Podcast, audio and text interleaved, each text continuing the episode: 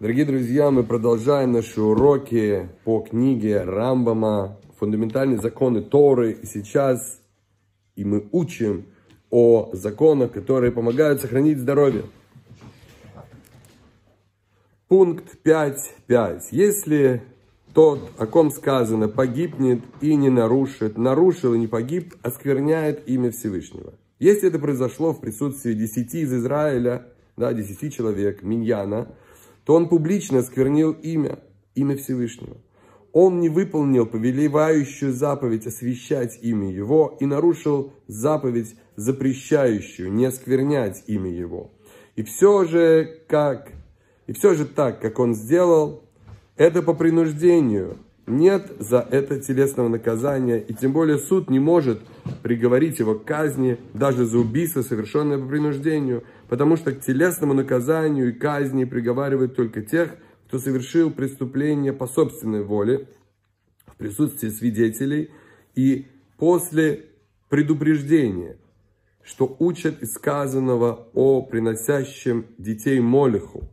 Да, то есть детей, приносящих Молеху, значит, заставляющих или учащих детей э, языческому служению, язычеству. «И обращу я лицо мое на того самого человека, в соответствии с устной традицией, учит из слов, того самого человека не по принуждению, не по оплошности, не по заблуждению». Шестой параграф. Если совершивший по принуждению самое серьезное преступление идолопоклонства не подвергается отсечению души, не говоря уже о казни, тем более это касается остальных заповедей Торы. А ведь о половых преступлениях сказано, девице же не дай ничего. Но если может спастись, избежать из-под власти царя, супостата – и не делает этого, то он подобен псу, возвращающемуся на блевотину свою. И можно считать, что он упорствует в поклонении идолам. Он лишается удела в мире грядущем и попадает в низшие круги ада. Седьмой параграф, седьмой пункт. Если и народцы сказали женщинам, дайте нам одну из вас, и мы ее оскверним. Если нет, оскверним вас всех. Пусть осквернят всех, но не выдадут они одну из Израиля. И также, если народцы сказали, выдайте нам одного из вас, и мы его убьем. И если нет, убьем вас всех, пусть убьют всех, но не выдадут они одного из Израиля. Если сказано на одного и сказали, если указали на одного и сказали, выдайте нам такого-то и убьем, или убьем вас всех.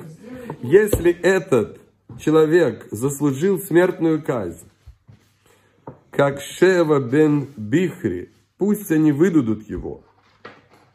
Но так не учат поступать. Если этот человек не заслужил смертельную казнь, пусть убьют всех, но не выдадут они одного из Израиля. И еще один пункт. Восьмой. То, что сказано о поступках по принуждению, относится к больным. Как именно? Если некто смертельно заболел, и врачи сказали, что его можно вылечить чем-то, что запрещено Торой, то так и поступают. При опасности лечат всем, что запрещено Торой, кроме того, что связано с идолопоклонством, запрещенными связями и убийством. Ими не лечатся даже при опасности. Если все же преступно прибегнул к этим средствам и вылечился, то суд приговаривает его к наказанию, соответствующему преступлению. Да, видите, насколько велика жизнь, цена жизни человека и здоровья, что даже Тора разрешает запрещенными методами лечить человека, ну, кроме того, чтобы нарушить запрет о запрещенных связей, запрещенных связей, связях и убийства. Будьте все здоровы!